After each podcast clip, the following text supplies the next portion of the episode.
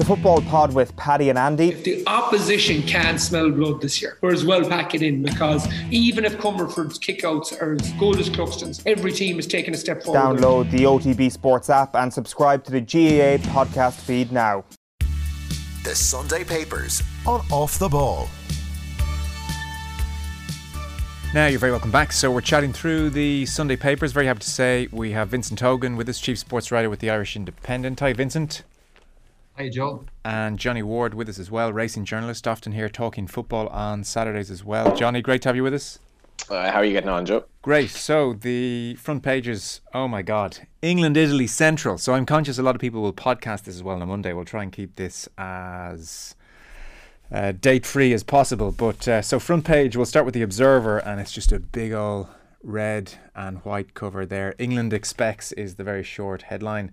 Uh, Euro 2020 final, pages 2 through to 19 in the Observer, and that is a lot of words. So uh, that sets the tone, I think. The uh, Sunday People, this is their front page. I mean, forget about back pages. This uh, is obviously just the biggest story in town over in England. Pride of England, giant uh, line, and the various players surrounding the picture there. And then the back page, it's a picture of Gareth Southgate and Tom Cruise as well, as you'll find is uh, crossed out of the back page, is Mission Impossible. It seems that Tom Cruise, who's in London, he was at Wimbledon yesterday, uh, FaceTimed the team to wish them luck. So that's leading the way for a lot of the papers. The back page of the Sun here, it's a picture of Harry Kane on a motorbike and then Tom Cruise inside. Mission Impossible, Kane, we can cruise to victory. Harry Kane talking here about uh, Tom Cruise FaceTiming the team and how that was very nice. Uh, Sunday Mirror, again, picture of the team celebrating from the Denmark game on top of Harry Kane. You can fly high. England's Top Guns told to bring it home by movie star Cruise. It's amazing the prominence of the Tom Cruise angle here, but there you go. And then uh, the Sunday World, we have Mancini. Is Italy coming home? Azzurri out to destroy the English dream of Euro glory at Wembley. And they say that. Um, Roberto Mancini has declared his side are technically superior to their Wembley rivals. His actual quotes, though, are England are physically stronger than us all over the park, not just in midfield, but football is played with the ball to feet. So hopefully, or sorry, sorry, so we hope our technique can win out. I wouldn't say he's declared it's better. He's hoping their technique wins out. But that's Mancini in the back page there. Sunday Independent. So we're away from the English pictures here. It's Kerry on a mission. It's a photo last night of Kerry's uh, win against Tipperary, a throw in, and then Kane is determined to have final say beneath that again. Harry Kane was obviously speaking to the press yesterday. Uh, the Mail on Sunday, picture of Harry Kane, home truths. Are England finally ready to make history against Southgate and Kane? Believe they are, but the Italians are equipped to spoil the party. And then beneath that, Scullion misses Tokyo to protect mental health. This is Irish marathon runner Stephen Scullion has revealed he will not compete in the Olympic Games as he wants to prioritise his mental health. He was one of the inform Irish athletes of recent years, writes Shane McGrath, ran a brilliant time of 2 hours, 9 minutes, 49 seconds in the elite only London Marathon last year to secure his place in Tokyo. However, he said on social media last night, I'll not be uh, going to Tokyo. And until I feel in a better place with mental health, I am taking some time to myself. I apologise to anybody who supported me until now and feels let down. Well, I think we are all in agreement there is zero apology needed there. And I think he should be commended for looking after himself. And then Sunday Times, finally, picture of the Lions. And it's Conor Murray and Tom Curry, it looks like, celebrating last night. They beat the Sharks again, 71 points to 31. Smiling but for how long? Another easy win for Lions, but things go from bad to worse off the pitch. I might start with that front page, by the way, on the Sunday Times on the Lions front. The news now from the South African camp not good. 26 positive COVID cases in South African camp. This is Brendan Nell writing here, Vincent. So the South African rugby officials have flown in their chief security officer and chief medical officer to the Springbok camp to ensure that protocols in the biobubble are being followed.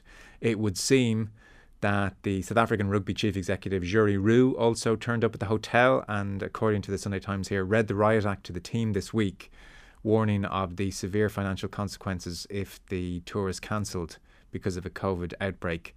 And Roux, that's Jurie Roux, the South African chief executive, has also sent in Rory Steyn. So Rory Steyn was Nelson Mandela's bodyguard back in the day. So he has been sent in to make sure that protocol are being obeyed. And then one complicating factor with the test on July 24th to come, the first test, players have to undergo a medical before playing test to ensure no lasting damage was done to their heart and lungs by COVID. That process can delay the return by up to 17 days. So things are getting very sketchy here. I don't know the ins and outs of that 70 day process, that 17 day process, but uh, it's mentioned here in the Sunday Times tests on heart and lungs. And like I said, first test scheduled for July 24th. So things are getting very tight now. Uh, it's quite interesting, Vincent, to see the South African chief executive reading the Riot Act, as the Sunday Times puts it, because the Lions have had two cases, but in fairness to them and their procedures, those two cases have been contained, whereas this seems to be ripping through the South African camp at the moment. It does, Joe, and you know it does. It does remind you, you know, you you kind of from from this remove, you're still asking yourself, why is this tour going ahead? It it doesn't make a hell of a lot of sense from this distance. But of course, one of the reasons it's going ahead is the South African Rugby Union needs the finances from a, a Lions tour. So I would say the, the chief executive there that they're probably living on their nerves here because this seems to be hanging by a thread. But what I find really interesting about the coverage this morning is the divergence of opinion between those of us who are on this side of the equator and those of us who uh, uh and those who have actually traveled. And, and Stephen Jones, uh, writing in the Sunday Times, is very much buying into the siege mentality that I presume Warren Gatland wants his his traveling party to you know absorb I suppose because of the extraordinary conditions and Stephen's piece is very interesting to me because he, he starts by writing about the, the Welsh hooker Ken Owens and con- the players are consistently getting these messages stay in your room so for Wednesday, Ken Owens basically spent the day in his room playing Candy Crush Saga on his phone. Now, this is so far removed from the traditional idea we have of being a Lions tourist in a country like South Africa and all of the social aspects of it and the meeting and greeting local people, going and giving coaching sessions. Here is a player in his room on his phone, phone playing games. But the quotes that stand out for me from Stephen Jones, who is over there, he says, It may be significant that the opinion seems to differ sharply when you draw an equatorial line across the arguments. It may be significant that no one in the Lions party is less than totally dedicated to getting the job done no matter what. And no one in the small group of camp followers in other professions reporting technical, etc., differs. It may be the sharing of similar privations or it may be that inspiration is something that comes from being up close, but some of us are becoming increasingly inspired by the tenacity and professionalism of these lions in the face of the enemy, brackets, the virus, not the springboks. And that's so far from, you know, I'm reading Rory Keane in the Mail, Brendan Fanning in the Sunday Independent, and they're taking what seems to me is a perfectly logical analysis of this, which is it's a misadventure from day one. It shouldn't have gone ahead. But Stephen Jones, who's out there, mm. is buying into the siege mentality. What's your read on it, Johnny? Yeah, it's well, uh, kind of, I suppose, explained there by Vinny that you know if the last time I saw Vinny, I think we were at Cheltenham, Vinny, last year working, and if ever there was a situation of being over somewhere where it was completely different to to the kind of situation at home, and it was an evolving situation, um, you were almost in your own bubble at that time, and this seems something similar in that um, it looks quite preposterous really to me from afar that this is going ahead. Like you read the the juxtaposition of the two headlines in the front of the Sunday Times, which is 26 positive cases and then injury doubt over Russell, um, which almost seems completely irrelevant, you know. And Brendan Fanning's piece, which I think is laced with kind of, you know, um, cynicism really he just talks about the fundamentals of this being about money effectively uh, professional sport is all about keeping the show on the road dignity is a bonus um, he calls it uh, what he say ridiculous or farce. Um, and he, he talks about how the Heineken Cup was actually born out of the idea that um, they needed professional players to be playing more rugby. And it's just astonishing how many cases are like I haven't really been following the lines to be honest. And I, I'm less inclined to follow it when I hear every day of you know the latest kind of COVID farce. Um, yeah, it's it's just it's bonkers. I mean, I I, I don't know from people maybe who are into rugby is the feeling that this just will go ahead at all costs because it, it looks it looks a bit of it looks a bit scandalous at this stage really. 26 cases in the in the in one camp. I mean where do we go from here? And covid is covid has been around a long time at this stage but you know sometimes you forget how how dangerous this can be. And when you you make that point there uh, joe about the the the, the um you know the i guess the well, they're doing the test so that you know you're not showing any repercussions several days later and so forth. I, I, don't, I don't really know how, how this can go on. Yeah, it seems like it is going on. The threat of long COVID, I'm sure, is one that's occurred to lots of the players, and that would have a devastating mm. effect on their careers. For one thing, it seems, Vincent, as if this is going ahead. There is an existential threat to the finances of South African rugby. They need this test and the television money and everything that might go with it desperately. There is no room in the calendar for this to happen next year. So you get the impression they have just decided that the option of flying everybody up to the UK is off the table logistically. Flying down to Cape Town might help in the short term, but really this is a wave and it's working its way through the country. So uh, Cape Town will be just as affected very, very soon. You get the impression they're just hanging in there and just hoping, hoping, hoping that the three tests go off without a major hitch. And by a major hitch, I mean either so many cases that one of the games has to be cancelled or so many cases that the integrity of the game really is always remembered as being somewhat dubious. And they figure, I would think, if we can get out of this with three really good test matches, then the slightly ridiculous start of the tour, which is what we're enduring at the moment, will be forgotten. They may well be correct in that assertion if it goes that way, but at the moment, the 26 positive COVID cases in the South African camp, the way the lines were affected midweek. From this vantage point, the likelihood of those three tests going off without a hitch seems near impossible. Yeah, I mean, I think you said the first test is it um, 24th. 24? Yeah. Um, it seems an eternity away in, in, in, these circumstances. And Rory Keane mentions the fact that of 59 million South Africans, I think 3% have been vaccinated at this stage. We've no real clarity either on how many of the South African players uh, or their their their extended party have been vaccinated, and that's something you know that Brendan Fanning touches on his. He, he writes it's it, it beggars belief that in such a risky adventure, both camps were not out front on the issue of vaccination. Lions managing director Ben Calveley was simply evasive on why the round of double jabs did not cover every man and woman in the travelling party, which is astonishing to me. Listening to him dodge the issue was like hearing a platoon commander as his troops were going over the top, conceding that not everyone had live ammo, as it should be a matter of personal choice. Yeah. Like that sums up the almost comedic nature of this. And I just find it very hard to see in a situation where today we're hearing 26 positives in the Springbok camp, 14 of whom are players, it's very hard to see how we get to July 24 without this disintegrating further. And you know, an interesting piece by Stuart Barnes in the Sunday Times, he makes what I think is the not unreasonable point that maybe the way they should have gone is just play three test matches. If you want to go ahead, play the three test matches but any warm up matches should have been played on home soil. Mm. The, the, idea of having the South Africans come up and play in the UK, I think that was going to be done on the basis that the British government would underwrite it financially, which they clearly were not going to do. But it's just been this kind of situation from the get go, from a year out almost, where you're saying it's just not sustainable to do this, is it? Mm. I do have some sympathy for them in that this third wave has coincided with the tour, so it's mm. been disastrous timing, really. I agree with I, Stuart Brown's point about just play the three test matches makes perfect sense. Like I think it's him in the Sunday Times as well who says that you know Warren Gatland effectively knows his team anyway that yeah. these warm up matches increasingly have become a waste of time.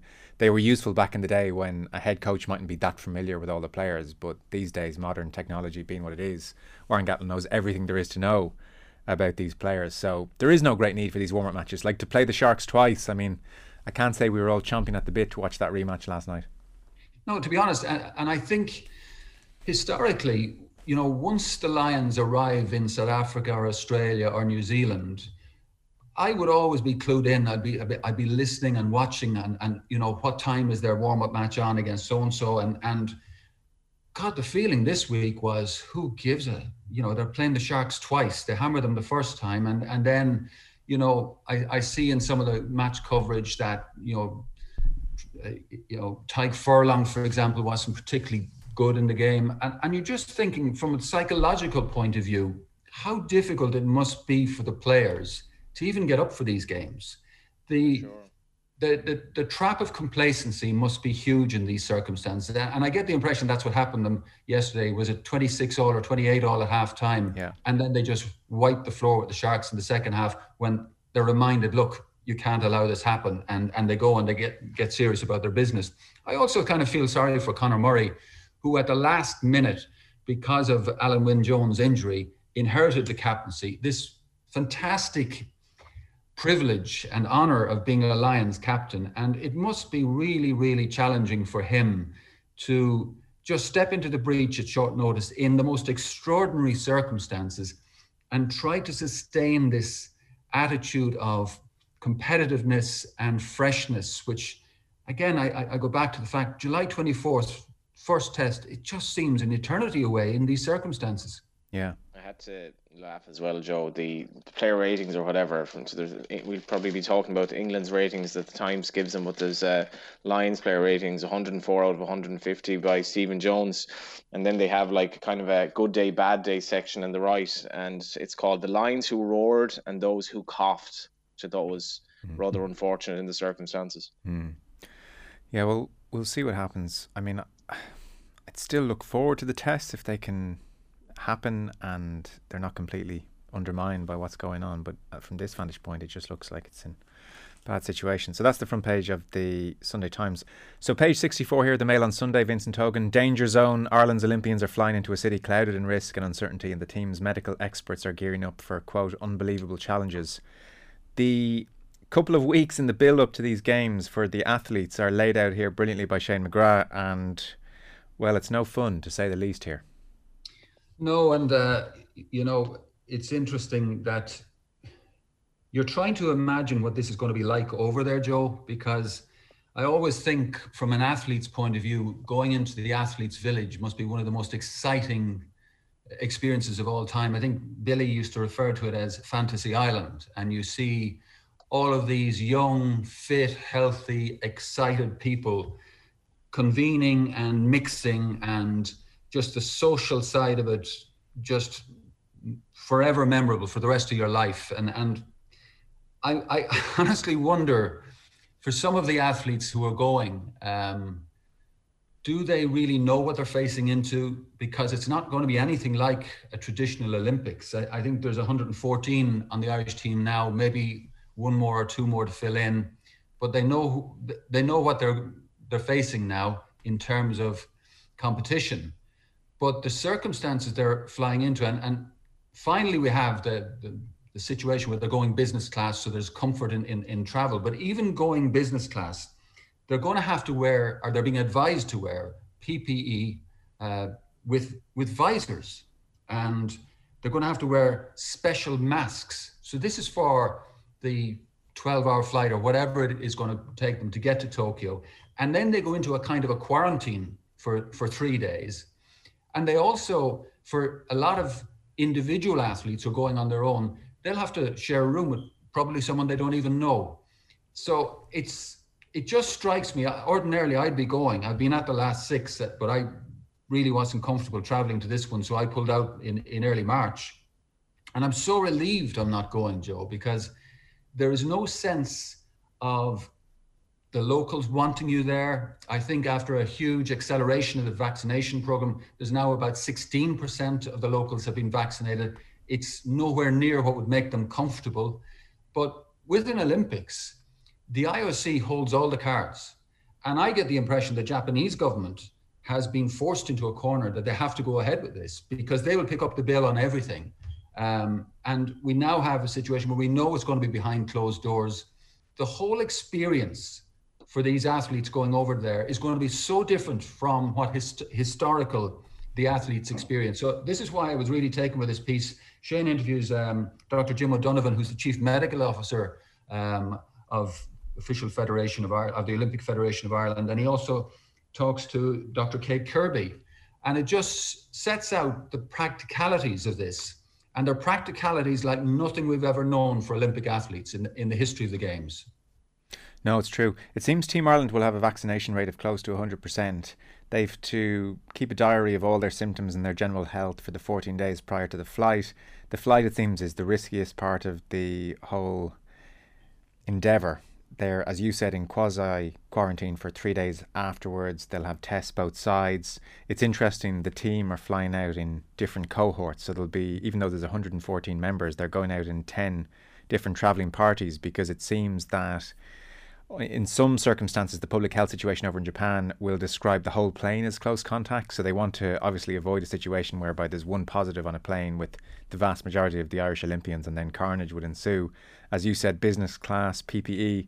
It seems they're all being given FFP2 masks to wear right across the games, which have uh, filtra- a filtration uh, uh, system in part. So three per day has been uh, have been given to all the athletes, which in fairness, seems um, like a plentiful amount and, and should help the situation. But yeah, full on. And, and the piece kind of concludes with Shane McGrath saying that the, the athlete's thoughts will be consumed by the need to do the right thing all the time, be in the right place, do everything absolutely perfectly, and then they'll have to find time to manage the performance of their lives which you know it's almost like an afterthought the the uh, perform well part if you can just get through all the uh, protocol as a matter of interest Vincent did you decline going on ethical grounds, or was it just more the personal risk, or just that you thought the experience would be a bit miserable? No, it was it was personal risk. I have an underlying health condition, Joe, and um, I would have been advised very strongly by the consultant not to go next door near it. Right. So I, I, made the call quite early, so it wouldn't inconvenience the company uh, too strongly. But the other thing to remember here is as well, you know, a large part of the Olympic experience for the athletes is when their event ends, be it well or badly, they stay in the village and they and they can soak it up and go into the, the host city and really be part of it and, and feel welcome and feel exhilarated by being Olympians. My understanding is that as soon as your event is over, you're flying home and you're getting out of there. Mm. So I, I just feel very sorry for, for the Olympians, particularly those, you know, who are probably this was their only shot at it and they may even not be in as good shape now as they would have been a year ago. Um, this is not the Olympic experience that they should be having. And um, I know it's great for them to be able to say for the rest of their lives they are Olympians, and that that is a hugely, you know, special distinction to have. But uh, these games are going to be games like no other. Johnny, I'm very torn on how to think about all these things like the Lions Tour and the Olympics they're generally been described as money grabs, and I've no doubt that money is part of this. I think in the case of the South African Rugby Federation, they just are desperate for uh, money to almost stay afloat. So uh, it's almost desperation as opposed to out and out greed. The Olympics obviously generates huge amount of money, so they're kind of written off, and, and we're sitting here and we're we're slamming them, and it's not as you know good for the athletes as it should be. But I mean, a part of me accepts that, but also thinks, well, nothing is as good as it should be, and like uh, it's it's nobody's fault that we're living with COVID. People are just doing their best here to try and have some kind of Olympics, have some kind of Lions tour, and there are going to be hitches along the way. I wonder, should we all be a bit more understanding about that? I'm the same as you. I'm I'm torn between well, like when you see a line in that piece that Shane wrote, that is that is another mitigation against an outbreak that could end the dream of an entire team. I mean, that just seems so bonkers if you go back to pre-COVID times, we, we are living in truly extraordinary situations. But like I wasn't aware when Vinny references that he's an underlying condition there, just for example, and when you consider you know that there what do we say 26 outbreaks in the in in, in the lions squad. And if you consider then you know the close contacts of those and the potential for somebody else then to get it who does have an underlying condition. Um it, it, it just it does make me wonder do they really care about the human costs of the people involved? And is it is it essentially about just keeping the show on the road because they have to for money reasons? Um i don't know. Like i think i think the olympics will think a lot of people will watch with a lot less interest because um, they know a lot of people will think that this should not be going ahead. Um, I've sympathy for the athletes because, as Vinny says, it might be our last chance, but um, I don't know. I, it's I think like everyone else, I just want this to be over now, and uh, you know, I, I think we we should, from the racing and kind of football perspective, it doesn't remind you how lucky we've been that the show has been able to go on. You know. Mm. Last word for you, Vincent. This will be the last mention of COVID, I suspect. Uh, thankfully for this paper review, I, that balance between money grab and this is all wrong and the human cost versus everybody's just doing their best here to try and continue some way normally. And uh, I, I do have sympathy uh, to the latter argument as well. I must say. I think the problem is the whole business model of an Olympics that I have a problem with, Joe, and and, and it's a business model that indemnifies the IOC against anything. Mm. So the IO the IOC, no matter what happened here, we're not going to be out of pocket. The Japanese government were going to be hugely out of pocket. So they they have to honor all of the contractual um, obligations as in television and that. And it was that was going to fall back on the Japanese and accordingly on the Japanese people. That's the problem I have with the whole business model of an Olympics, which has always been weighed so heavily in the favor of the IOC. And I, and I remember distinctly leaving Rio after the games there. And if you remember two years earlier, they had the World Cup in, in, uh, in, in Brazil as well. And the people, having seen what happened to them, what happened their country financially through hosting the World Cup, and then seeing these architectural confections being built for a two week a two week extravaganza. And I remember specifically as the bus was pulling out of the Olympic Park and seeing all of these stunning structures that had been built to host these games and knowing that this impoverished city was going to take all of that financial heart, heart, heartbreak on board and the IOC would get into their business class seats and fly out of there never to be seen again. Mm. That's the problem I have with the Olympics, Joe. Yeah, on that wider point, I'm with you. Yeah. Where does where does Qatar fit in then in, in, in the World Cup? Like where, they're building stadia for what exactly? Like who are ever going to go to these games again? Like it it's sick when you think of that and like the whole indifference of the locals because they can't even afford to go to these Olympic events in Rio. Yeah, I suppose the difference is you know you know the, the, the poor people are building the stadiums in Qatar, but there's huge wealth in wealth in Qatar mm. as hmm. well, Johnny. There's nobody to go to games, Vinny. Yeah, absolutely. I, I, agree with you totally. But you know, in a place like Brazil, the the, the amount of poverty in a place in a city like Rio is breathtaking, mm. and mm. you know, for the bill for the Olympic Games to fall on, on local people when they can't even get the most basic living conditions it's an outrage, but it's it's happened. It's it's a recurring theme with the Olympics. No, it is, and I think athletes have had to sign a waiver should they die as a result of COVID, just yeah. so the IOC are indemnified. So it's it, that kind of a situation for sure. Be under no illusion the IOC is looking after the IOC. That's the starting point, I suspect. You're very welcome back. We have Johnny Ward and Vincent Hogan going through the Sunday papers. So last check in there with Andy Moran had Mayo 311, Leitrim 2 points. And we're what, 30, 35 minutes gone in that game. So it's been over and really was over for a long time. Last night, of course, Kerry beat Tip by 11 points, Cork beat Limerick by 8, Tyrone beat Cavan by 8. And as Colm O'Rourke points out, Johnny, in some respects, it's great to have something to talk about apart from the matches. He's talking about Stephen Cluxton here, but he says it's great to have something else to talk about aside from the matches because there are 17 counties down, and still we haven't had a game between any of the contenders. The quality of football has been dire. It's hardly going to get much better today when Mayo and Leitrim meet. This is last year's All Ireland finalists taking on supposed equals Leitrim, who failed to win a game in the Allianz Football League, beaten by Antrim, Louth, and Sligo. Just in case you may have forgotten, Mayo gave Sligo such a beating that it'll probably be very difficult to create any interest in young men putting on a Sligo jersey for a long time to come. It should not be like this. Nobody in the GAA takes any satisfaction from humiliation. And he mentioned special Congress in November will give everyone a chance to see whether the cold light of what is happening now will deliver or will uh, self will deliver change or will self interest and worse still self preservation prevail. So I don't know, this football championship, whatever bit of magic was in the air last year with Cavan and Tipperary doing strange things and it gave knockout a certain kind of jeopardy. It's business as usual now and with no back door, we're just not getting any games at the moment. This football championship thus far has been fairly grim going.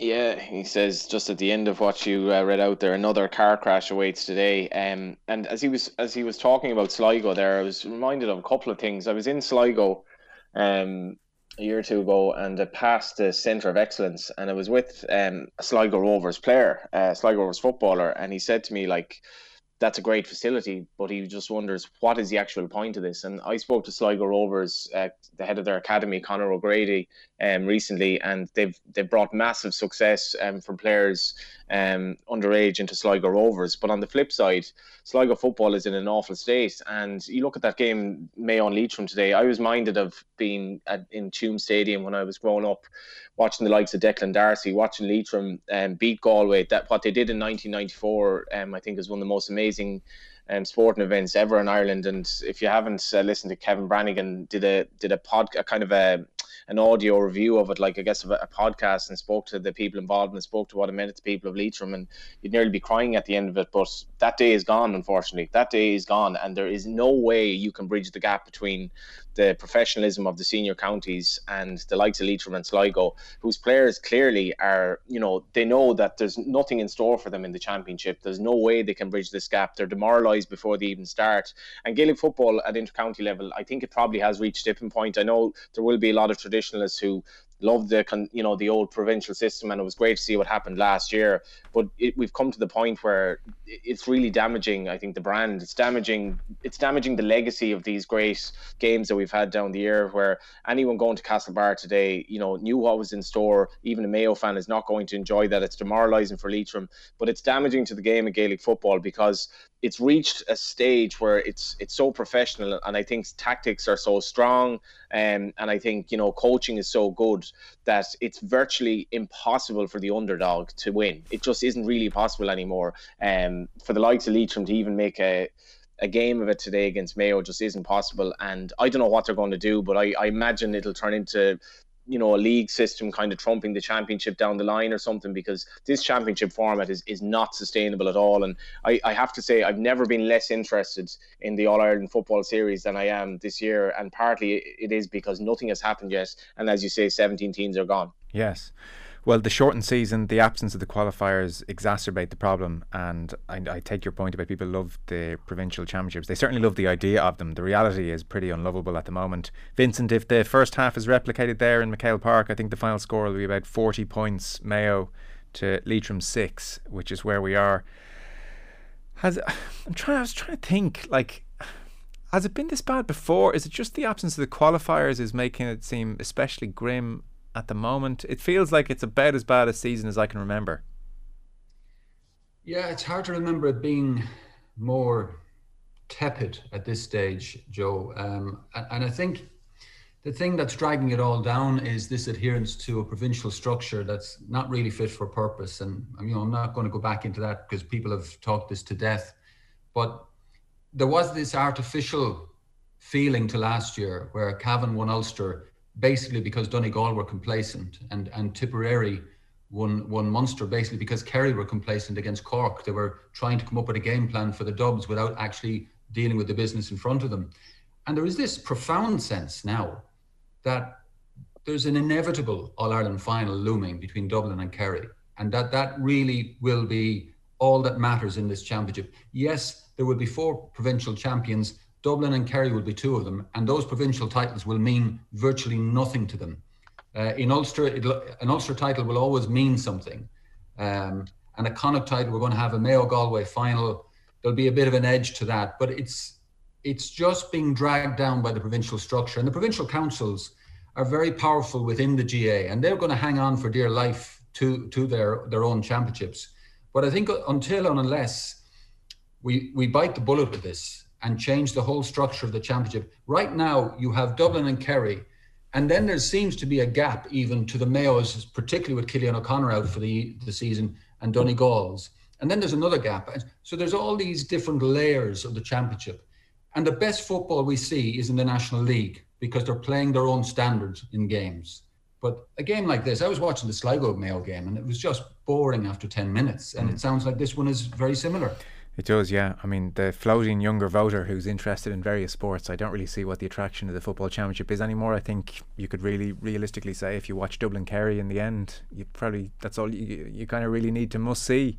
Yeah. Unfortunately, which is crazy. Um, on the same page as that Colm O'Rourke piece, O'Rourke is largely writing about the Stephen Cluxton situation, and, and he's really making the point that has been made. You would think a, a, quick phone call, he says, could tidy all of this up. Are you in or are you out? It's hardly an unreasonable request to make of the captain, is what Colm O'Rourke says. Dermot Crowe writes a very interesting piece, I think. So he outlines the situation. He outlines what Dessie Farrell said last week. He talks about Cluxton as a man of principle in certain instances. So he starts off by remembering that in Parnell's, Cluxton was capable of springing surprises too. Seven years ago, he requested to be regraded to the second team because he says at that time Parnell's had a cast of intercounty footballers from outside Dublin and a naked ambition to achieve success quickly. But behind the success, the club was facing financial ruin, despite a huge windfall after the sale of former grounds near Dublin Airport. The culture within Parnell's at the time could not have been more removed from the kind of values which Cluxton and Dublin espoused. Uh, the club did not back his request, and he sent a stinging letter to the executive. And so a Parnell source says. He wanted to play with his friends. He was promised a regrade. It didn't happen. He wasn't comfortable with the way the senior team was going with all the imports. And a lot of his friends would have been on the junior team, so he wanted to play with them. And then Dermot Crowe writes, and this is the interesting part uh, Cluxton has trained with Dublin this year on a couple of occasions. Sources claim that the breach of COVID restrictions by the Dublin panel, which resulted in a 12 week ban for Dessie Farrell, created tension in the relationship between Cluxton and the manager. So I don't know what's going on with Stephen Cluxton. That's one source, one report. Who knows what his reasons are? I'm sure they are something to do with his body as well. But that was an interesting line, I have to say, Johnny, buried towards the end of Dermot piece here it's it's really intriguing in terms of this whole um, debate, which you know I think if, if if it weren't so uninteresting Gaelic football in terms of Dublin's dominance in many respects, the, you know the, the press would be all over this. Cluxton is definitely one of the most enigmatic characters in Irish sport, as as Colm O'Rourke says, rarely gives interviews and so forth. But that reference about Parnell's, where basically he was fed up that they were bringing in these outsiders and his mates were basically being disenfranchised by it, probably typical of the man. He he totally um, doesn't want the limelight. But I wasn't aware, I have to say, at all of the potential that was that kind of um, the COVID breach that may have caused a chasm. But in terms of you know, Vinny's on about Kerry being in the All Ireland, um, you know, and maybe nobody else. But if you are reading this, considering the talismanic figure that he's been, considering he's been the the heart and soul of so much that Dublin have done, you would get a lot of hope because this is definitely unsettling. And as as they referenced, Dessie Farrell has to deal with this pretty much every week. Whereas Cluxton, is he coming back? What's the crack with Cluxton? And there doesn't seem to be any straight answer because um, if if if I mean if it is true that the COVID uh, breach were an issue, I mean that's deeply embarrassing for Dessie Farrell. Well, it is, yeah. And again, it's one source. Who knows? But I agree with you. It would be. Vincent, what's your read on the whole situation? It's all very strange.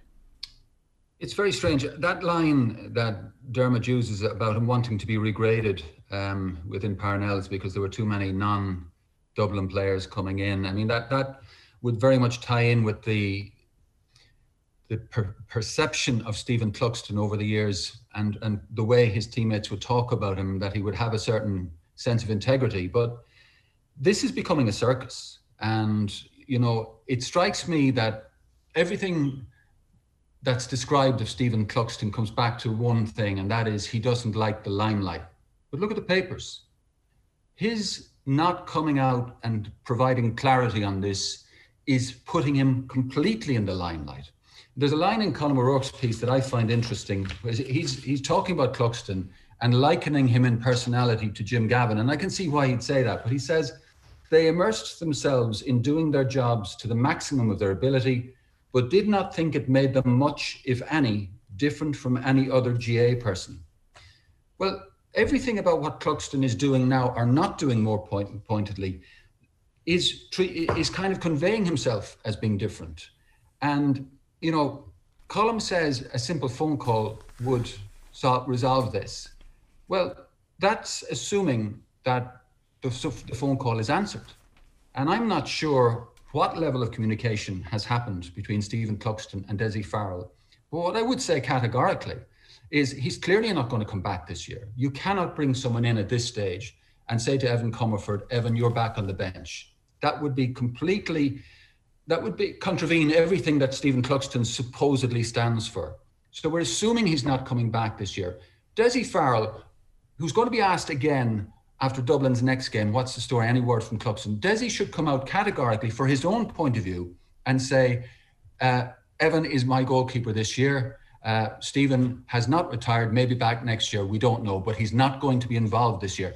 Dessie has to say that. He's got to come out and, and, and bring clarity to it if Stephen Cluxton himself isn't going to bring clarity to it. And you saw it, you know, Cluxton is playing centre back for Parnells on the other night, the Division Three game, and there's a photographer there. There's going to be a photographer everywhere he goes. Stephen Cluxton, we're told, doesn't like the limelight. There's a very simple way of getting out of it. Yeah, because he doesn't have to retire. He could just say, "I'm out for this season." Absolutely. Yeah, I don't know. It's the plot thickens. What we were saying is like the Streisand effect during the week. Uh, ironically, this um, absolute desire to be, not be talked about makes him one of the most talked about footballers in the country. I would think. So we'll see where that goes. Uh, two racing stories to touch on. So, page 25 of the Sunday Times, Johnny Coolmore pays tribute after death of Galileo. It's quite a short piece, to be honest. I, I, Galileo's death obviously just announced. Uh, one of the most influential horses in the history of flat racing has died. Uh, Galileo won the Derby, went on to become the dominant stallion of the modern era, was put to sleep yesterday at the age of 23. This was owing to a chronic uh, injury or uh, debilitating situation in his left forefoot, so put to sleep at the age of 23. Born in 1998, trained by Aidan O'Brien, Galileo produced a brilliant classic season in 01, won the Derby, the Irish Derby at the Curragh, and the King George at Ascot. It was in retirement, however, that he proved even more successful for his owners, the Coolmore Syndicate. John Magnier, it's a very sad day. So Galileo sired 91 Group 1 winners, Frankel being the most famous of all, while 20 then of his sons have produced top level winners of their own. His stallion fee remain, remained a closely guarded secret, but reports estimated it to have been as high as £600,000 sterling. By covering more than 150 mares each breeding season, that would have made Galileo worth about 100 million pounds sterling to Coolmore every year. I mean, the figures are just staggering. The ownership of Galileo was licensed to print 100 million sterling every year. Yeah, it's very hard to kind of put a figure on this because Coolmore would have had obviously the breeding rights to Galileo, so they kind of had dominance over the mares that would be sent to him. And you know, down the years as well, there was a kind of a, I guess there was a bit of a war going on between uh, Coolmore and um, Godolphin, so there wasn't much of a cross kind of mating going on um, from the two respective kind of breeding lines. So it's it's it's impossible to quantify what he was worth to Coolmore, but whatever it is, the figure will probably understate it because of the legacy as well and the stallions that he's produced and. Uh, the, the whole story of Galileo is is is to me is it's it's it's completely remarkable and you've all these sliding doors moments where Vincent O'Brien in the 60s goes over to America he basically is advised to look at this horse. and Um, doesn't really like the horse. He's a yearling. He says, "There's anything else for me to have a look at." He looks at this yearling.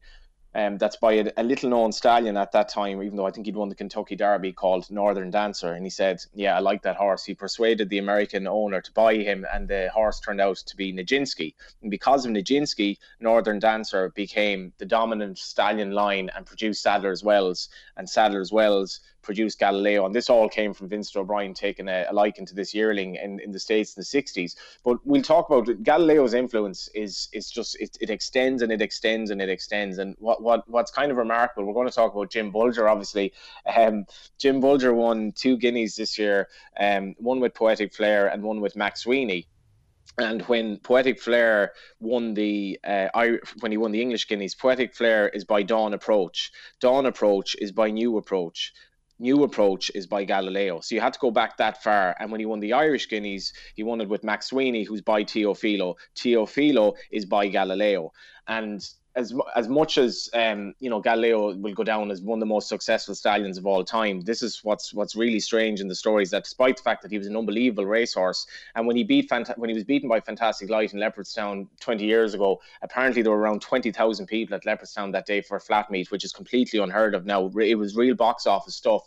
But initially at studs, he wasn't going very well, and they dropped his stallion fee, I think, from 50 grand to 37 and a half, which now seems absolutely incredible. Jim Bolger went there and he said, I don't care about this. I'm going to invest in Galileo. And he's had a load of success since, even though he's probably not flavour of the month with Coolmore at the moment.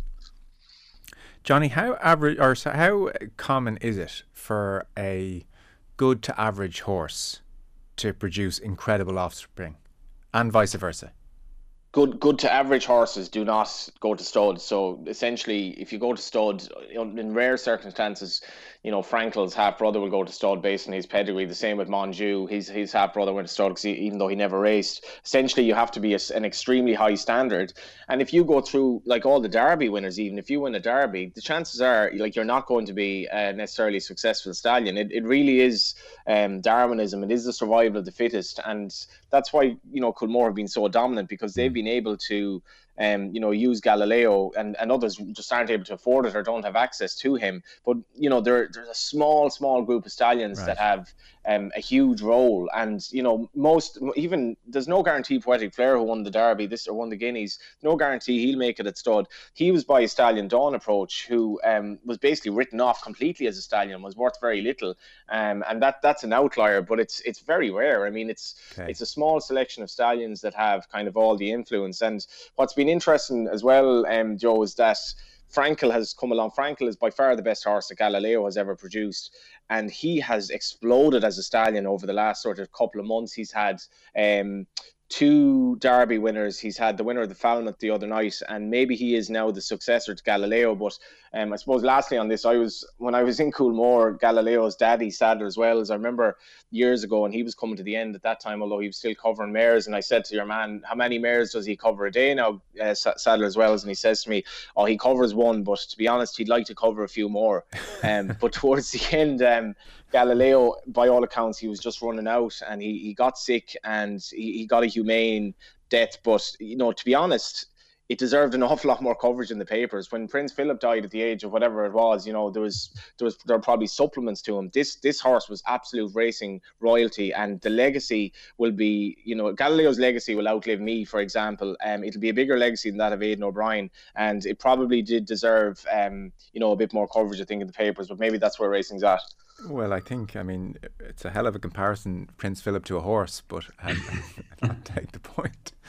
Um, wasn't going down that particular route, but um, they were both royalty, put it that way. Okay, okay. You're very welcome, Max. So, final thoughts from Vincent Hogan, chief sports writer with the Irish Independent. Johnny Ward with us as well, racing journalist, often here talking football on Saturdays as well, and more besides.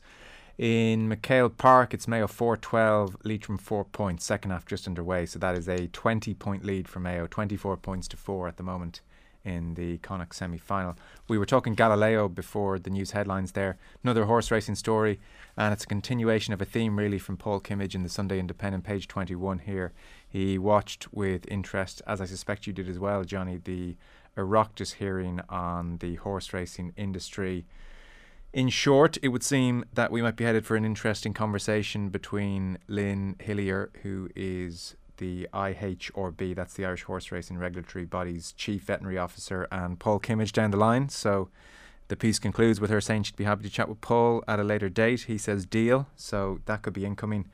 Uh, in effect, here, uh, Paul lays out the uh, contributions of Brian Kavanagh, who's the HRI Horse Racing Ireland Chief Executive, Denis Egan, the outgoing IHRB Chief Executive, and then Hillier. They're all very upset with the reporting of the problems in the horse racing industry. As a veterinary surgeon and a scientist, when the truth is not reported correctly, it grates. I'm hoping this morning we can set some of those facts straight, is what Lynn Hillier said to the Oireachtas committee.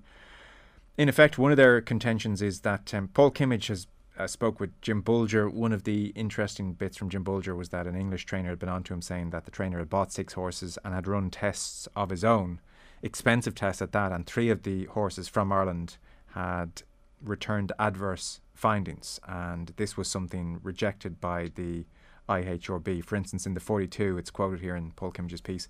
Kimmage's uh, piece asserted that an English trainer found three of six horses he acquired in Ireland to have shown evidence of a number of currently unidentified possible keto steroids. In a rather unusual step, both the IHRB and British Horse Racing Authority said samples carried out proved the claims were rubbish.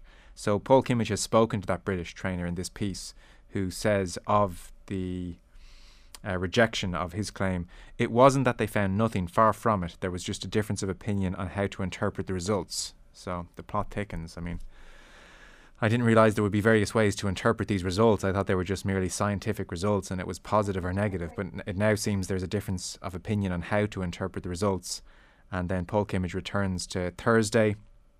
And across the course of Thursday, the point was made that the organisation, the IHRB and Paul Kimmage had, had communications And Paul makes the point that they were only initiated by him, never them. It wasn't like they got on to him last week and asked about the list of doped horses, 24 in total, which had been sent to the paper. Nobody was in touch with him about that, but he's reached out to Lynn Hillier and she said they'll talk at a further date. So, Johnny, we're in a bit of a holding pattern. I'm sure this is the talk of the racing industry still. Jim Bolger very much standing by his comments. And, uh, well, I look forward to that chat with Lynn Hillier and Paul Kimmage for sure. But um, holding pattern, I think, Johnny, there wasn't much out of the Oireachtas committee, which uh, caused huge waves beyond the uh, various bodies, the IHRB and Horse Racing Ireland, standing their ground. Yeah, um, I suppose a few things on this. I wrote that the forty-two piece, and Oh, did you? uh, I, I, yeah. So, the, the- well, it's it's just in its important context because when I said the claims were rubbish, I probably could have used better um, terminology than that. But essentially, um, the BHA and the IHRB.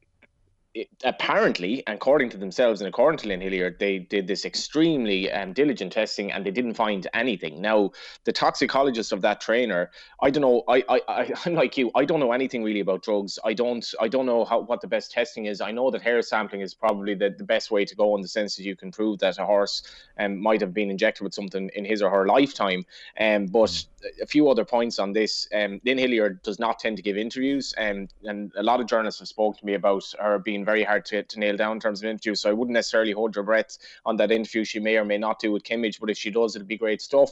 Um, I have to hail Paul Kimmage because I think this is proper. You buy the Sunday newspaper to see what Paul Kimmage is writing about racing. Um, I think newspapers are in a difficult place now where people don't buy them. A lot of people probably don't subscribe to the to the Sunday Independent since it went um, since the Independent went subscription. But stuff like this would make everyone want to read it.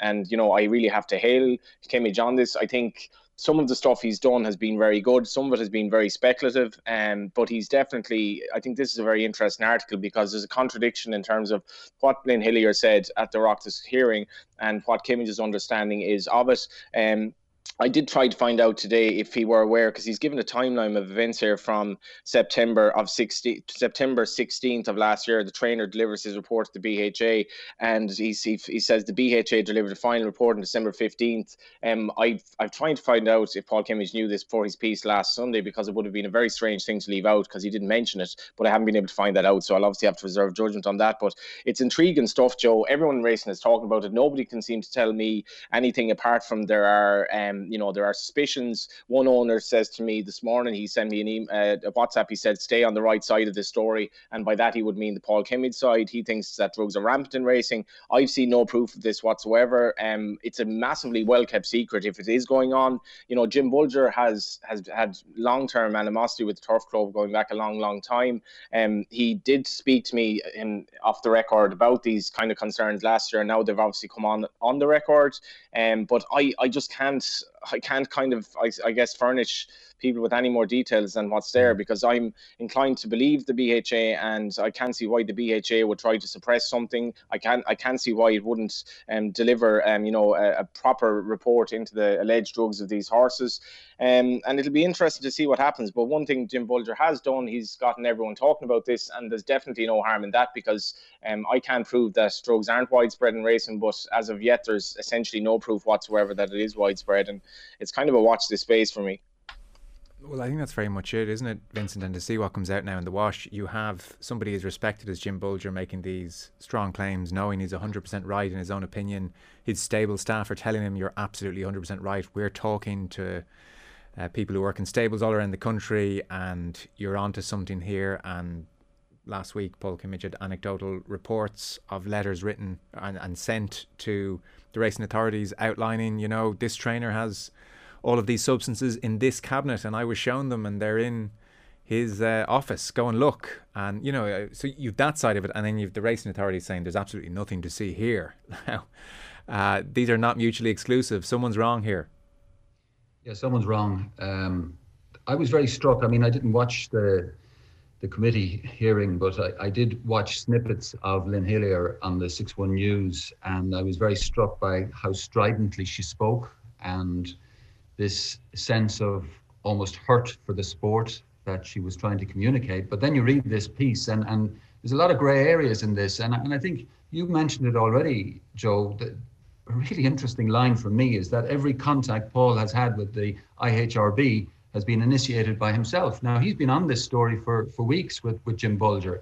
and when someone of the caliber of Jim Bolger comes out and says what he says, I can only imagine it's like a bomb going off in that sport. And this is this is not going away.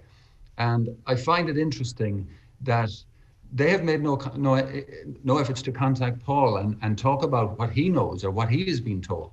Um, so yeah, it's it's it's going to run and run this story, I suspect, and it's it's not a good look for for the sport. And I think particularly Jim Bolger's line that there will be a Lance Armstrong moment. That's that's a very very damning suggestion about the, the, the sport as as it's run at the moment. Yes, sometimes lines like that stick, and that one has stuck.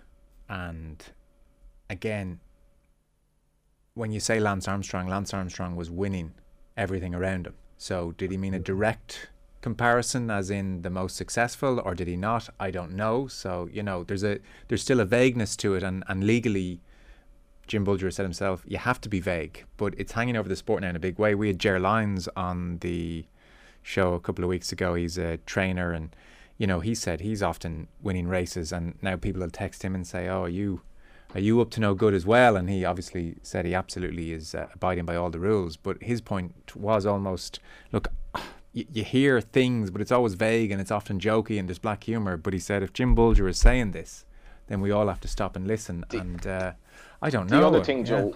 I, I, like Ger, so I spoke to Ger Lyons at that time last year as well, and I'm happy to say that now because he's been on the record since. And his his point was, well, I'm not cheating, so how can I be beaten um, you know, these these top trainers and, and all the best trainers in the world if I'm not cheating, essentially. So like that, you know, it's it's raising doubt. And if you if you reference Poetic Flare, the horse that I spoke about, Jim Bolger's horse, who was incredibly aggressively campaigned this year. Now Jim Bolger is clearly not drugging his horses, or he's a very wacky sense of humor, right? Mm. So if if Poetic Flare, the way he was campaigned and the amazing durability that he showed in in nearly winning um the Irish Guineas as well as the, the British Guineas, um you know, and the French Guineas. Basically, the the what he showed over those three weeks, it just shows that you can do it in terms of a level playing field. But Jim doesn't think the level playing field is there. No. Um, now, like why are the drugs used if they're there? Are they used for for injuries? Are they used for performance enhancing? Because you know you, they, they can't show up on the day of the race meeting. Um it's just a very very gray area. Um and in fairness to jim the one thing is he's 80 years of age or whatever he is and he has definitely opened this up as an issue because i do feel Irish racing at times is happy just to kind of just let things go on and, and not really look too hard at what is actually going on. So I think he's he deserves kudos in that regard, and certainly so does Paul Kimmage. We're also assuming they're performance enhancing in all on all occasions. I mean, we've seen the Viking Hoard situation where it was to do the complete opposite. So I mean, that's just to complicate matters further. Uh, the most damning thing Bolger said for me, uh, well, one he criticised the lack of appropriate testing, and then it turned out that hair sample testing had been happening since last summer. He was saying he's not so sure that mm. the right actions are being taken after testing. Now, if, if that is where we are, then this thing is about to blow up in a huge way because that's uh, scandalous. And obviously, the racing authorities, again, are denying denying those accusations as vehemently as possible. So that is where we are, and everybody's watching this to see where it goes over the next while. Uh, that's on page 21 of the Sunday Independent if you're interested. I know lots of people are. Uh, we've put this off long enough. England against Italy. we have to preempt the result now, Joe, for people who are listening on Monday. You go on then for the for the Monday audience, Johnny. What happened?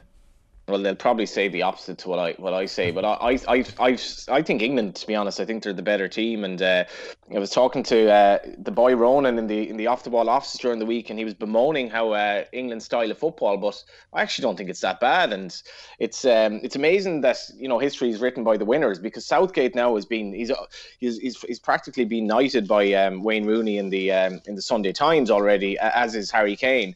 But you know they they, they kind of blew it a bit, I thought, at the World Cup against Croatia. Croatia, and you know they rode their luck a bit against Denmark. So if they lost to Denmark, what would people be saying? But um, I have to say, like you can, I can already see it all over social media. England can have a field day at Wembley. Um, is beside Rooney's article, which I think is a little bit harsh in what he actually says, but that could be on the on the on the Italian wall tonight if uh, they have a kind of a GA manager mindset anyway. Vincent, only I'd say about half a million words written across the Sunday papers in this game. What piece do you want to go with? Uh, I suppose an old colleague of mine, David Walsh, um, writes an interesting profile of him, Joe, and um, you get some sense of the personality. And I, I, think why people are a little bit conflicted in Ireland over this is that Gareth Southgate comes across a perfectly decent, intelligent guy who who doesn't buy into the the cliched aspects of management, and uh, he seems just a, a, really decent individual. And and to be fair, I agree with Johnny. I I, I think England have been pretty good to watch. There's some really exciting young players like Mason Mount, Jack Grealish, Jadon Sancho, um, Saka, the, the Arsenal player, all really exciting young talents who are going to be there for a few years. And I, as someone who worked in England, and I worked in England the late 70s, early 80s, when it would have been English people would have every reason to make your life uncomfortable at the time. There was a lot happening, obviously, with the Troubles. And some of the people I worked with in England for Hayter Sports Agency are some of the best people I've ever met. And, and I would be really happy for them because I know what it would mean to them for England to finally win a trophy all these years after 66. But then there's the moronic side of the supporters, and they're almost certain to, to boo the Italian anthem tonight. And, and as soon as you hear that, something happens. Mm. And it struck me, you know, when they were playing Denmark the other night, and I was quite happy for England to win that game, but I let a roar out of me when Denmark scored, and I did. I didn't see that coming, mm. but it just happened. It came out of me sporadically, and I think it's because of the behaviour of some of their supporters. But you can't obviously describe English people as this generic bunch who are all the same. They're very, very different. They're they're alike. Vinny, when when you say that though, right? So if they say in Kilkenny you're born with a hurl in your hand, are we as Irish sports fans just effectively born and raised with this willingness that England do not win and we just cannot shake it, regardless of national anthem booing, regardless of how nice the people are? Is it just in us that we don't want England to win? Yeah, I think it's it's certainly something like that, Johnny. I mean, I know when I go to Twickenham and I hear swing low, the chariots swing low, and I and I just I instinctively think I'd love them to fall on their faces here.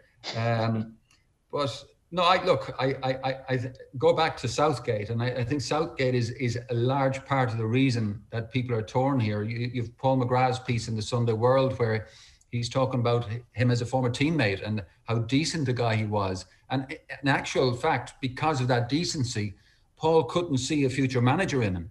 Um, but David's piece um, there's an interesting line in it, and I don't know if it's David pushing himself into the picture a bit much here, but he, he talks about when Southgate was playing for Middlesbrough and they were beaten in a match 4 1 by Arsenal. And he, he's coming away after the match and he gets a text from Southgate. Look, he says, I know we're friends, but I don't want to, that to affect what you write. I played poorly and you've got to say that. Yeah. Now, I can't imagine too many footballers doing that. I can imagine, I would imagine most footballers, most human beings actually, um, would actually be hoping against hope that a, a, journalist you're friendly with would go easy with you, that he might give you a, a seven you didn't deserve rather than the five you did. And um, so I, I, find that's interesting that it, it kind of gives you a sense of this guy, he's, he, what he feels, the level of importance he attaches to a sense of integrity. And I think that's making him a very, very likable manager. Yeah, and usually I think you'd find a character like Seke just too bloody sweet to be wholesome, but it seems yeah. very genuine, and it's impossible not to warm to him. And there's there's some lovely kind of behind the scenes stuff in that Walsh piece, like when Southgate lost his job at Middlesbrough, he hadn't been expecting to lose it because they won that very night when he was told he'd lose the job, and he got home and wife and kids in bed because they knew the team had won, so he was probably okay. And he uh, sat down that evening and made a list of things he would need to return to Middlesbrough, like the car, the mobile phone, the laptop, and listed them all out, which I don't think most of us would be too worried about, but that's what he did. And then the next morning, his daughter Mia was upset about the situation, and she was due to speak at school in front of the assembly and didn't want to, obviously, after getting the news her dad was sacked. But her parents explained to her that you have to speak and it's just the right thing to do. And you can kind of imagine that's how the Southgates operate. And David Walsh quotes Sir Martin Samuel, who wrote in the Mail this week Don't think of Southgate as a nice guy, but rather as a good guy. And there is a distinction there. So that's Walsh's piece. Rooney's piece is okay. He's had some amazing pieces, Rooney. So I'm, I'm, I'm holding him to an unbelievably high standard. I, he was the first fella I flicked towards in the football. It's okay. He talks about, you know, stuff you sort of know anyway, like Harry Kane works really hard in training and Lampard's worked hard in training says he's happier that England are playing Italy as opposed to Spain because Spain would have just owned the ball. I thought um, if we're talking about insights into Southgate, Graham Souness gives us an unbelievable insight into Mancini and Vialli on page 20 of the Sunday Times. He played for Sampdoria when they were young and coming through, and Souness was like the experienced player, and he was there to kind of help the youngsters through. So Mancini and Vialli, who we still see on the sideline together and hugging, and Vialli thankfully seems to be over a lot of his health issues, and just a great insight. So when I first met a 19-year-old Roberto Mancini at Sampdoria, he reminded me of me at that age. He was petulant. He thought he knew it all, a bit like I'd been at Spurs. Every 10 minutes in training, the arms would go up, the head thrown back in the classic dramatic gesture as if to say, What are you doing, you fool, if he wasn't happy with you. As you can imagine, that went down well with me, says uh, Souness. And they had exchanged words several times. At one stage, he told Trevor Francis, who had more Italian, to translate that there would be consequences if Mancini spoke to me like that again. And you can kind of imagine that put the end to it. So uh, they became the goal twins, Vialli and Mancini, and very different people. Vialli hung on every word that people were telling him at that age, but Roberto knew everything at the age of 19. He was superior technically, he had all the clubs in his bag, but he didn't work as hard as Vialli. And he says, In my two years at Sampdoria, there were more fights and blows exchanged than in my seven years at Liverpool. So he says of Vialli, a diplomat, intelligent, uh, good thinker, good with people, and humble. And uh, there you go. I just thought that was really good, Johnny, to get that first-hand insight. I mean, if you're the Sunday Times and you have Souness on your books, and then you find out he played with Mancini and Vialli, I mean, it's quids in. I was I wondered like when the sports to think, hey, this could work as a piece because I just found a photo here, and you know a lot of this tournament has been kind of laced with nostalgia for me. When you see Vialli and Mancini and um, you know I, I, I have this kind of thing that I, I never want to see people older looking older than the last time I saw them. And you know you see Mancini and Vialli getting that bit older but it brings me back to the days of watching Italian football when we probably only had two channels and was it was the most amazing thing ever and you see the Sampdoria jerseys and that page and it, it kind of brings you all back but um, whatever Souness learned from them in terms of he speaks the Italians back then did think more deeply about the game than we did although we have since caught up, they saw it as a sign, something you studied. I learned so much when I was there, uh, even from the young guys I played with, and tried to bring uh, that back to Britain with me when I became a manager. Tried might be the operative word if you're a Liverpool fan. Some of the hype is obviously uh, just for an English audience. Like throughout the Sunday Times, they've asked various quote unquote celebrities like three questions. And so, for instance, on this page, it's just caught my eye. I mean, I think we could all live without knowing this. Uh, watching brief Rick Astley, pop star, where are you watching the match this evening? At home in London. End of answer. I mean, it, you wouldn't say it's blowing your mind in terms of insight, but Rick Astley, everyone is watching the match at home this evening in London. His favourite player is Harry Maguire, and he thinks it'll be England two, Italy one. So that's dotted around uh, the Sunday Times. You, you do. People you do kind of wonder as well, like, and you read, you know, you sent me on that article in the Guardian um, about the Danish fans who really felt intimidated at the game, the semi final, yeah. and very lack security and all that. And funny what Vinny is saying there, that's exactly what my phone worked in England and he worked when the IRA campaign was really kicking off and it was very easy to be anti-Irish. And he said I'd much prefer an English boss than an Irish boss when I was over there. He had great time for the English. But at the same time you wonder um, how much uh, you know England winning this would be good for Boris Johnson and good for this sort of Brexit nonsense nationalism that has taken over the country. And part of me wants it to fail in that regard as well. I know. They're, they're I mean Priti Patel just must have no shame. Like two weeks, mm. three weeks ago, she was saying it was kind of not so bad to boo the players, and she got that, and now she's in her freshly opened England jersey and and you know putting out on, tweets to beat on the that. Um, J- James McDermott's piece is, is very good. He, he speaks about Southgate. There's a couple of lines, but but he says Southgate is always polite in public, but can be cutting in private. Unimpressed by the halftime team talk given by Sven-Göran Eriksson during a quarter-final defeat to Brazil at the 2020, 2002 World Cup. Southgate complained that England needed Winston Churchill, but got Iain Duncan Smith. Mm. And then he mentions uh, the aforementioned Patel uh, after the victory over Germany, the Home Secretary tweeted, What a performance! What a team! It's coming home. Only for one person to quickly retort, If football came home, you would try to deport it. it is quite striking, Vincent, that this team have stood in flagrant and high profile opposition to this Tory government on several issues. And shamelessly, shamelessly, Boris and friends have jumped on this bandwagon and it's it's just like uh, you just couldn't be a politician. The the barefaced cheek of this is almost staggering. Listen, we, we had the posturing of Boris Johnson meeting Marcus Rashford, for example, when Rashford was in the midst of that campaign to continue school meals during school holidays. And like the idea that a young footballer is doing the job of government and telling these people how to how to how, how to govern um, was astonishing and breathtaking. But they these Tories, I, I sometimes look at Rees-Mogg and I, I, have that famous image of him reclining across the leather couch in the House of Commons.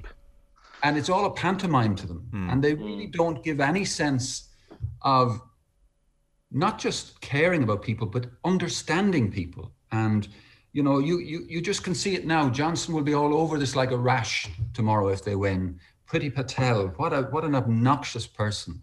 Um, and I think the whole Brexit thing, anyway, Joe, it has really it has caught in microcosm that toxic superiority complex that these Tories have. Um, and it's going to be, it's one of the reasons I think people are slightly terrified of England winning tonight mm. because all of these obnoxious gits, as I call them, will be coming out of the woodwork and and taking ownership of something that has nothing to do with them. I think if you look at that England team, you've Rashford, you've Sterling, you've Jordan Henderson, all of these guys with a very clear social conscience. And I, and I don't know, I'm sure it's probably Jordan Henderson has been part of the, the, the, the, the decision that if they win, a large portion of their prize money will go to the NH- NHS. I mean, this is this is the modern thinking in that dressing room, and it's so divorced from Tory government. No, but but but the, the problem the problem on that is Vincent. Like you know, you, Boris Johnson is absolutely obnoxious. Before the 2019 election, he didn't he memorably basically hide in a fridge that he wouldn't have to answer a question from the government. And in that election, they got 43.6 percent of the popular hmm. vote, the highest percentage for any party since 1979. So when you when you when you're backed by the people, despite clearly showing that you're, you know, you, you lie, you're you're deceitful, you don't care about people, yet you still get elected. What does that say? It basically says you can. I, I tell you what, it, like one... it, it, tells you that the Labour opposition has been lamentable and continues mm. to be lamentable. What I dread if they win are the think pieces by Brexiteers saying Brexit has somehow allowed the national team to oh, self-actualize, oh, and you know that's co- like I mean that, that's coming, that's coming, that's coming. We finally have the confidence to step forward yeah, I couldn't agree more with you, Joe. Somebody is going to consider that a really intellectual statement. By the way, Eamonn Sweeney, so like the Sunday Independent main section, not the news section, but the main section has Shane Coleman arguing after 20 tournaments it's time to support England. Whereas Eugene O'Brien is saying, no way, I'm not ready. Eamonn Sweeney's definitely not ready. He's he, he couldn't be more um, of the opinion. How dare we even think about supporting England? So, uh, do you want them to win, Johnny, or no? No. Okay. Vincent, ultimately, uh, will you know until you start watching it, or have you made up your mind? No, I think I know. I think I know, Joe, and I think the moment the ball kicks off, I'm Forza Italia.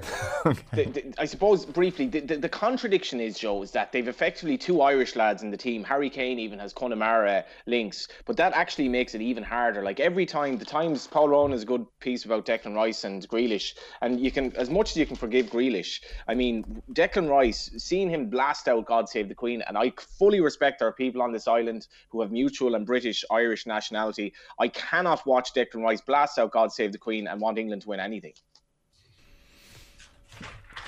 yeah, it's um, difficult to play devil's advocate to that one, but yeah, okay, fair enough. I'm sure you have something better than that. I can, I can, like, I hear you. I hear you on, on Rice. I look, he was young. He was young. We were all young. Well, that's true. Uh, fellas, we're pretty much out of time. Is there any last piece you want to direct people towards or, or mention briefly?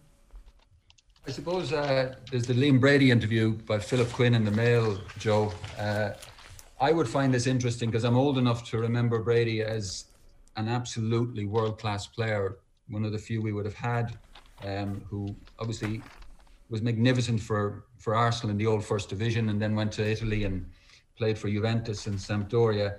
I don't particularly like Brady as a pundit. He just strikes me as a, a lazy pundit. I, I, I don't hear much enlightenment coming from him. But th- this guy was a magnificent footballer, and it was such a thrill to have a player of his caliber wearing the green of Ireland. But I, I remember just a personal story. Um, I remember Gay Byrne on his morning program before the squad was announced for the 1990 World Cup. And uh, of course, there was huge excitement that we were going to Italy. And Gay Byrne thought it was an outrage that uh, Liam Brady, who was then 34 and playing with West Ham, but not playing particularly well with, with West Ham, but he was a national treasure, and Gay thought he should be in the in the in Jack Charlton's squad. And I got a phone call from Joe Duffy, who was then a researcher on the Gay Byrne program, saying, "Would you come on and discuss this with with with Gay?" Because I had written a column saying Jack was right that a 34 year old footballer who can't really hold his place in the West Ham team wouldn't have much to offer on the biggest stage in the world. But what he didn't tell me was he going to he was going to put me on with Brush Shiels, the musician Brush Shiels, who absolutely eviscerated me for not having enough respect for one of our greatest ever players. And uh, it was a a very sobering interview, I have to say. But this this is a great interview with Philip by Philip Quinn, where he talks about that era and he talks about how he holds no grudges um, towards Jack, who obviously is deceased now. Um, and it's an interesting piece because he also talks about his own mistakes as a rookie manager. And again, I remember interviewing Packie Bonner in Glasgow, and I think one of the things that Brady did when he was Celtic manager was he dropped Packie. Um, so he's a, he's a sparky, edgy kind of personality to deal with, and I'm not sure he would ever have been really suited to management. But he he found his his his place really eventually at Arsenal in, in, in charge of youth development. Mm. Yeah, it's on page 74. It's an interesting read and uh, talks about his love of John Giles as well. I mean, really, I'm the just going to spe- spe- spend the day trying to track down this Gay Byrne piece, frankly. I, yeah, any contact I have at RTE will be emailed promptly. Go through the archives. I know, I know like the pandemic has gone on a, a long time and a lot of us have been locked up, but we, we probably almost forgotten about that phase where the TV schedule was littered with vintage games to get us through it. And one night RTE put on 1974 an absolutely raucous Dalymount Park, Ireland versus USSR. And I'm not sure I'd really seen footage of it before. Giles was coming towards the end. I think it was mm. Brady's debut. It was. It Don was Givens debut, got a yeah. hat trick. Yeah. And I was watching this game and, and just wondering, and as you mentioned the late Jack Charlton, how have we got to a situation where Ireland are being labelled as a team that can play football? The, the, the, the pitch at Daily Mount was absolutely awful. And we were passing the ball as if we were Brazil. And Brady looked like, I mean, anyone who was fortunate enough to be there, I think we'll never forget the long hair of Liam Brady that day. He looked absolutely amazing. Mm, 18, I think. That was his debut, certainly. Yeah. Fellas, enjoy the final this evening. Thank you so much for uh, the chat. Great stuff. Vincent Hogan from the Irish Independent, Johnny Ward. Pleasure as always. Thanks, gents. Who do you want to win, Joe? Oh, I think on balance, Italy. I only realised I've been cheering England all the way through, and something in the semi final clicked with me the reality of what I was wishing into fruition. To, so. paraphrase, to paraphrase Brian Clough, you had a chat with yourself and you agreed you were right. pretty much, pretty much. I pulled back from the cliff edge just at the end. But you know what though? I, if England win, it won't be like, oh no, awful. I will find myself watching Southgate and the team walk around Wembley, and I won't be disgusted either. You know that and way. Declan Rice. And Declan Rice, and Declan Rice, and Jack Grealish, all our guys. Fellas, thanks a million. Cheers. Cheers, Joe. Thanks, Joe. The Sunday Papers on Off the Ball.